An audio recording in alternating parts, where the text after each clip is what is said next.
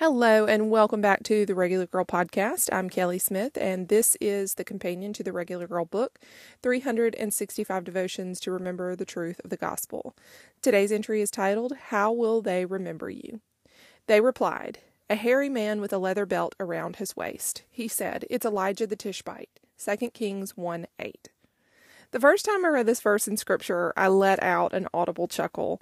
It still tickles me every time I read it and definitely ranks up there on the list of my favorite scriptures. Once I get over my initial silliness, it causes me to think about a different question What would people say about me?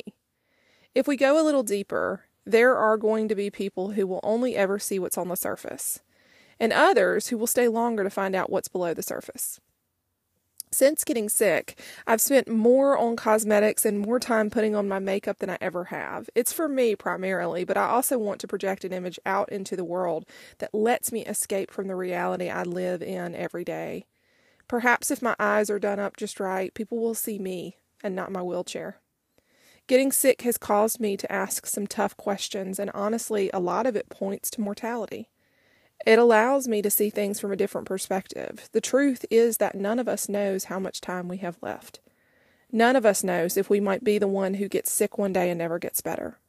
We don't know the future, and it isn't our job to worry about it. We can funnel that worry into today and reframe it by asking, How do I want to live today so that I have one more opportunity to show people what I'm for and how I want to be remembered? There are lots of things we'd probably all like to be remembered for, but as believers, one thing should shine above all else. It should be the focus of every single day.